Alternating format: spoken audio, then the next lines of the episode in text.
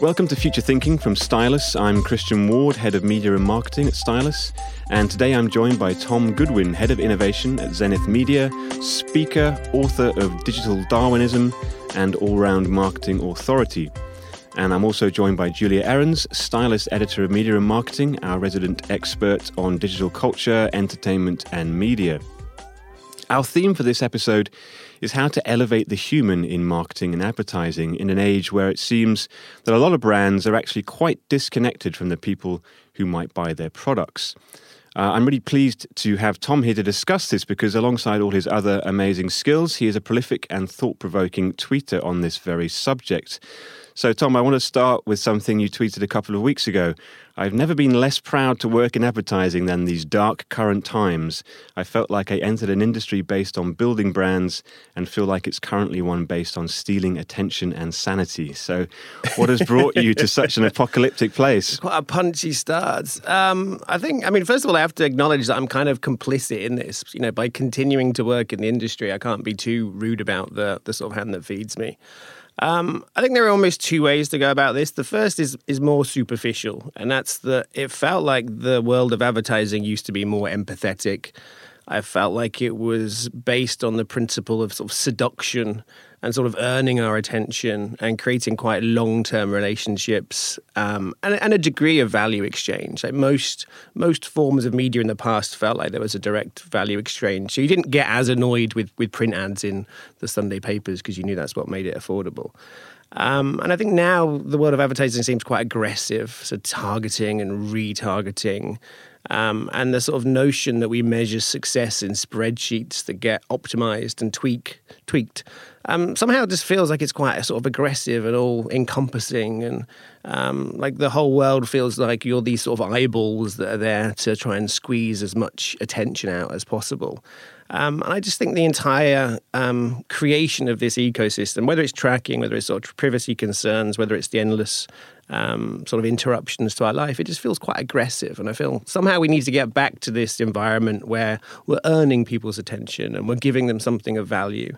Um, there's a much darker answer. So my second one, which I won't harp on about, but because um, it's not related to this podcast. But if you do look at the rise of sort of extremism and you look at the degree to which society is being quite polarized, um, we have to acknowledge that the role of the media in the past was much like our mother. Um, it was there to sort of nurture us. It sort of bundled different types of stories together. So even if you were interested in um, salacious celebrity gossip, you'd probably still get a bit of world news thrown into the newspaper at the same time. And the reality is that um, now our relationship with media is much more like a drug dealer, um, where it's trying to get us to be outraged because that gets more attention. It's trying to get us to um, feel really dark, sort of human emotions. And we have this ecosystem which is proliferated on the idea of stealing our attention. Um, and whether it means that YouTube will suggest flat earth theories, um, whether it's that you can be an anti vaxxer and still find lots of material out there that supports your crazy um, opinion. Like, we have to understand that the entire modern I- internet has been allowed to develop on the back of advertising and advertisers, and that's not necessarily in the best interest of everyone. Do you think the attention economy based on the metric of the click is sort of diluting itself because we're just now jumping and flitting from one you know bit of information to another and advertisers are just you know registering their one click but how much of actual genuine attention and engagement does that actually denote are we on the entirely wrong metric track um, i mean we really are is, is the sort of simple answer to that question um, pretty much everything that gets measured and talked about within most of the advertising world um, are metrics which are completely meaningless. Um, and we optimize against them and we spend money against what appears to perform in inverted commas best. Um, and you know, it's the the McNamara fallacy that people have talked about many times before. We tend to measure what's easiest to measure, um, and what's cheapest to measure, and what we can measure most precisely. Um, and therefore, we ignore the metrics which are actually really, really important, like brand value or like sales that we can meaningfully attribute to the, the work that we do.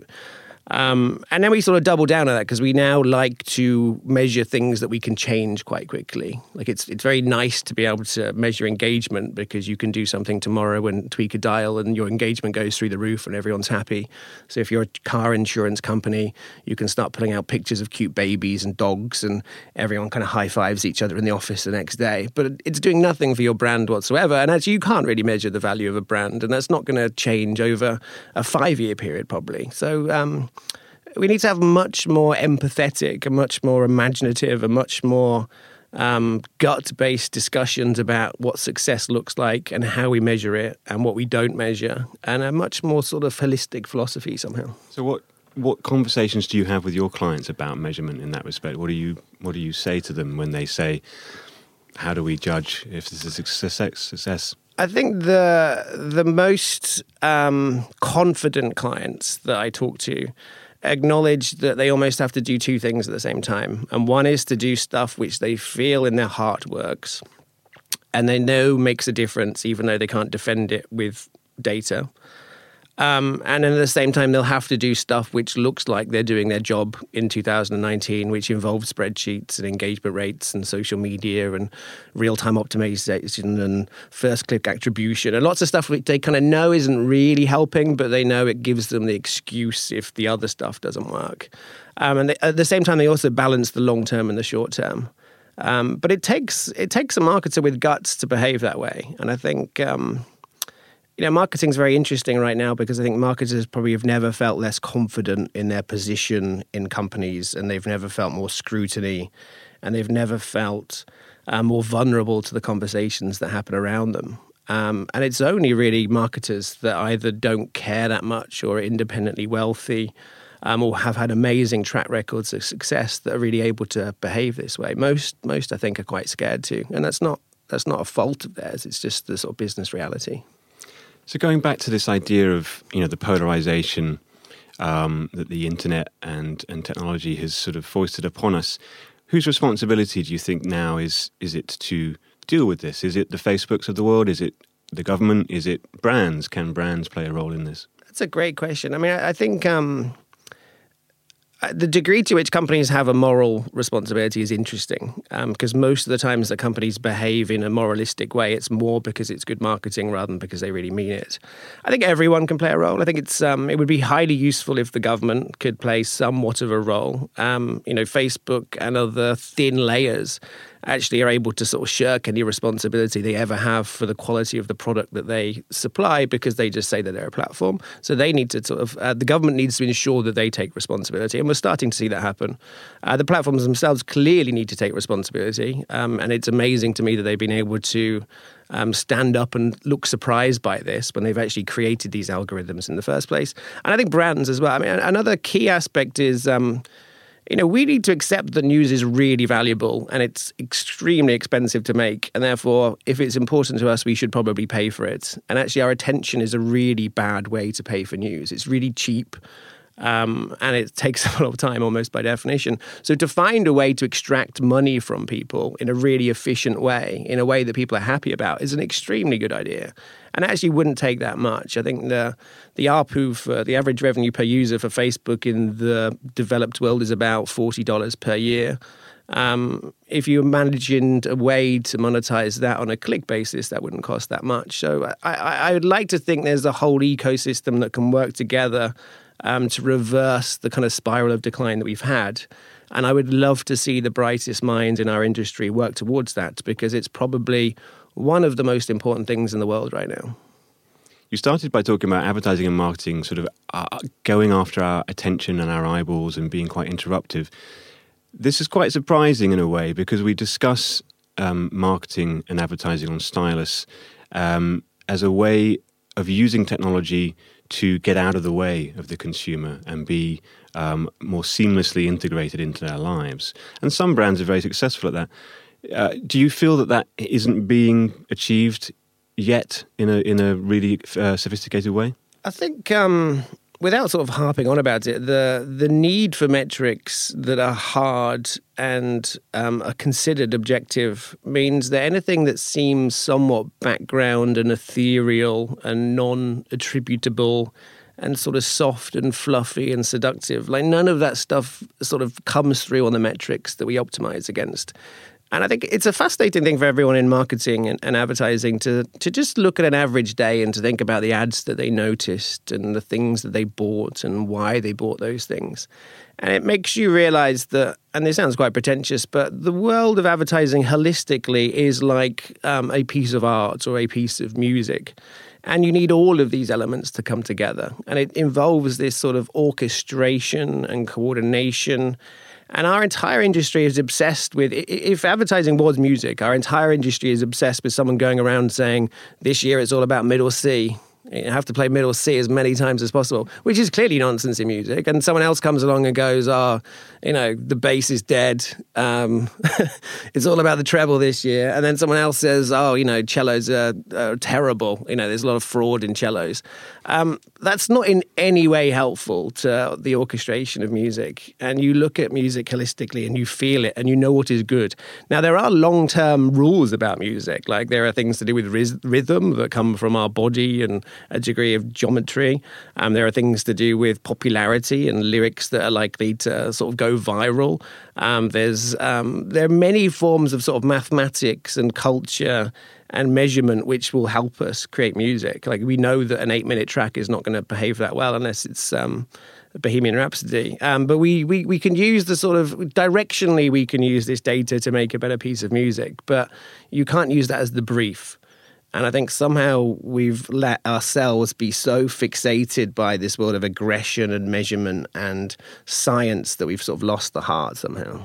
That's an interesting analogy because obviously music builds on the music of the past and advertising is a world that hates harping on what's gone before and wants to do the new shiny thing. Is that is that part of the problem? Do you think? I think um, a lot of the need to do something shiny is based on um, a requirement to almost signal to people in our industry or in the financial markets that we somehow sort of get it. Um, like for a long time, we've been very slow to embrace technology, and there is this assumption now that if you have a, a simple media plan like Apple has, like if, if any other company did what Apple did, which is basically just to buy outdoor and not really do social media, um, everyone would think they're idiots because they would presume somehow that these marketers were ignorant to new technology. They would presume that the reason they're not doing retargeting is because they're too stupid to try that. And actually, it's a sign of the confidence that Apple has that allows them to say no to all of these different things. And I think most marketers, and again, none of this is said with any criticism because I understand it, but most marketers are very keen to signal to the rest of the world that they get it. They're very keen to show to people at conference stages and Cannes that they've done this sort of new thing. And I love technology. My entire job is about understanding technology and understanding what it means. Um, but I wish we could use it in a way which is about making things more simple and more frictionless, and the technology in the aid of customer experiences, um, rather than the creation of press material that Wired might run. What's um, do you have an example of, of, of what you think is successful in that respect? Actually, yeah. Um, so a good example of what's not successful is anything to do with VR ever. Um, if I see another sort of airline that puts um, a Microsoft Hololens on a on a um, attendant in a in a kind of customer serving situation, then I'm going to scream. Um, it's very boring, but digital kiosks within McDonald's and Burger King are kind of life changing. Um, in that somehow, even though it takes longer, you feel like you've sort of earned your meal as a result of it, and you um, the sort of process sort of seems like it starts straight away, so you've already committed to it. Like you end up sort of buying, you know, an extra bag of fruit or another portion of fries that you didn't think you really needed. Um, especially there's a, there's a version I get gone about this for ages. Um, there's a version where you can take a number and then they deliver the the food to you, and um, like it's a it's a brilliant way to think about um, a customer experience with technology as this background assistive layer. Like the very, very best technology in our life is technology that we never think about. Um, so we never think about 4G anymore because stuff just happens. And then occasionally you go to the countryside and you're like, how do people live here? Um, and I think to think of technology as this background assistive um, layer that you never think about is a great way to think about our jobs. Well, actually, in terms of technology that we always utilize and never think about anymore that just made me think about gifs and giphy Yeah. we're now you know quite intensely pursuing the idea of creating branded gifs and just having that feed into people's everyday communication much more and do you think that would be an avenue to have brands more closely integrated into everyday culture or would it be an overkill and people would just feel that they are surrounded by brand messaging too much I think no. I think um, gifs are very much unloved by our industry, um, and I think really simple forms of advertising are amazing. Um, I've always thought, and maybe I'm wrong, but I always thought the ideal sort of mobile ad unit would not start with the newspaper classified ad from the 1700s as a banner, and it wouldn't start as a 30 second TV ad that you make smaller. It would probably start a bit more like um, digital six sheets, where you just presume you have about two seconds of someone's time, and you presume that you should just get out of the way automatically, and you should presume that actually you don't necessarily want people to click on it. Um, and you would just create a kind of one and a half second sort of beautiful um, animation that comes to life and tells a mini mini story. So maybe it's a kind of a wonderful to me piece of luggage that's just shot beautifully that just sort of shimmers slightly and then disappears off the screen. Or maybe it's a bmw i8 that just has an amazing picture of the interior. And as you turn the phone um, the sort of interior angle changes or something. I think if we think in terms of incredibly simple but extremely premium, sort of beautiful experiences, then actually we can create this environment where advertising is as good as the content, which is you know how TV used to feel. Well, this is an interesting point because obviously we're not marketers anymore, are we? We're storytellers, as, we, as we hear a million times um, at Cannes Lions every year. Um, and obviously, brands are trying to create content which competes with with the likes of Netflix now and YouTube. Um, how do you think that's going? Because for, personally, for me, I think there are, is a long way to go before anybody wants to rewatch a piece of branded content in the same way that they want to rewatch Stranger Things. Nonetheless, I have seen some pretty amazing pieces of film from from brands. Um, where where do you think this is going? Yeah, I think um, to me, the move towards these other forms of advertising is a bit like Elon Musk thinking the solution to Earth's problems is flying to Mars. In that um, we have an amazing opportunity in our world right now, which is that we have these incredible screens that we carry with us all the time, that we're fixated on, and that have real time data and that allow us to buy things immediately. Like, you, you couldn't create a better environment for advertising than the mobile phone. And somehow we've got into our heads that like TV is dead and that millennials hate everything. And therefore, everything that we've done for a kind of a century like doesn't work anymore, which is actually not based on any real data. And therefore, we throw that away and assume that because people don't trust advertising, it shouldn't be like ads. And that because people like content, it should be content. And then you end up with all these unproven but interesting strategies like influencer marketing and like content marketing. And you can see the in every piece of content marketing, you can see the deck that was used to sell it in. And it was all based on the idea that people will trust this and they'll make time for it.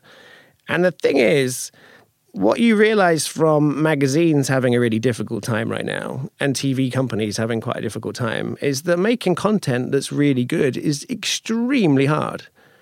And if your tapestry for creation is monkeys and babies, it's really hard. And if your stimuli for content is music and passion and sex, is still really hard. Now, if your stimulus for the brief is a suitcase or a mattress or socks, like there's going to have to be a bit of magic that happens to make that somehow more interesting than every single Oscar winning film ever made that I haven't yet got round to see. People's wedding videos that I've not got around to see, reading emails from my family that I haven't given enough attention to. Like somehow it's it's predicated on this notion that things don't work anymore that do, and that somehow we've become bored and that we need extra content in our lives, which is just completely not true. There is an opportunity here. Um, like I and, and quite often I think it's less in terms of content and it's more in terms of a function. So I would love British Airways to make it easier for me to book a last minute flight somewhere um, sunny. I would love a hotel company um, on check in to give me a guide to bars that are in the area that might be interesting to me based on my recent um, travel history. Like there is there is an opportunity there for brands to take a role in stuff that's kind of like content, but it probably isn't a 30 minute documentary. It's probably a list of three drinks to try or where your friend is and a good place to watch a movie with them. Like it's probably much more assistive and helpful than it is um, entertainment. Do you think that brands resist that idea of being useful and functional and like the idea of being content creators of entertainment because they worry that consumers uh, won't notice or won't feel any love for them. Not that anyone feels love for any brands, right? But they won't feel love for them if they're just giving them a, a, functional solution to something as opposed to inspiring their minds with beautiful imagery. Um, I'm always amazed, and I, I, know that I come across quite grumpy, especially in my tweets. And it's more that I'm so optimistic and passionate about what could be done. And then what I see, what is routinely done, I get so disappointed. And I think I'm really frustrated with the lack of creativity in our broad industry. And it's unbelievably hard to sell in something that's not been done before. Even when your brief is, can you do something that's not been done before? You still get asked for a case study of it working before uh, with no sort of like wink or irony. Uh, and you're still asked to complete a return on investment form for something that's never been done before. And I think we have to accept that it's unbelievably easy for people to take what's been done before and apply a small iteration to it and then pass it off as a slightly new form of advertising or a slightly different way to do content marketing. It's so much easier to do that than it is to say, hey, you know, why don't we just sort of tweak the booking flow so that this form auto populates automatically? Or why don't we remove this step from the process? Or why don't we ask people if we can use their personal data and instead of serving them um, what we presume to be amazingly targeted ads, we're actually going to give them something of value. And you, you see little glimpses actually. You know, some, the Delta Airlines sent me an email the other day saying, here are all the places that you've been to in the last year. And it was quite nice. And I think there's something within that philosophy and that sort of metaphor which I think companies can explore. Um, and I'd love, um, I don't want to sort of sound like I'm sort of preaching or anything, but I'd love all companies to just somehow have a way to embrace things that are not particularly risky, um, that are not vastly expensive in the scheme of things, and that help people. Like, I think people really need help in their lives. And I know that sounds quite worthy because it may just be helping them spending more money with you or helping them buying someone else's product that you're getting um, a kickback from or something. But just help people make decisions and buy things and discover more things. And I don't think that's um, too much to ask. What a great place to end. Um, brands do need to help people. It's something we talk about on Stylus a lot. Um, brands as mentors, as guides, as as as people who can uh, give consumers um, a way to better self optimize. Um, I think that's a, a, a, really nice place to stop. Thank you very much, Tom, for coming. Uh, thank you, Julia. Thank you for listening. Tune in next time for more future thinking from Stylus. You've been listening to Future Thinking from Stylus, the show where our analysts, alongside industry thought leaders, unpack the big trends you need to know about. Find out more about what the future holds for your business at stylus.com. And if you like what you heard today, make sure you subscribe to Future Thinking in iTunes or Spotify or wherever you get your podcasts to hear new episodes as soon as they're available.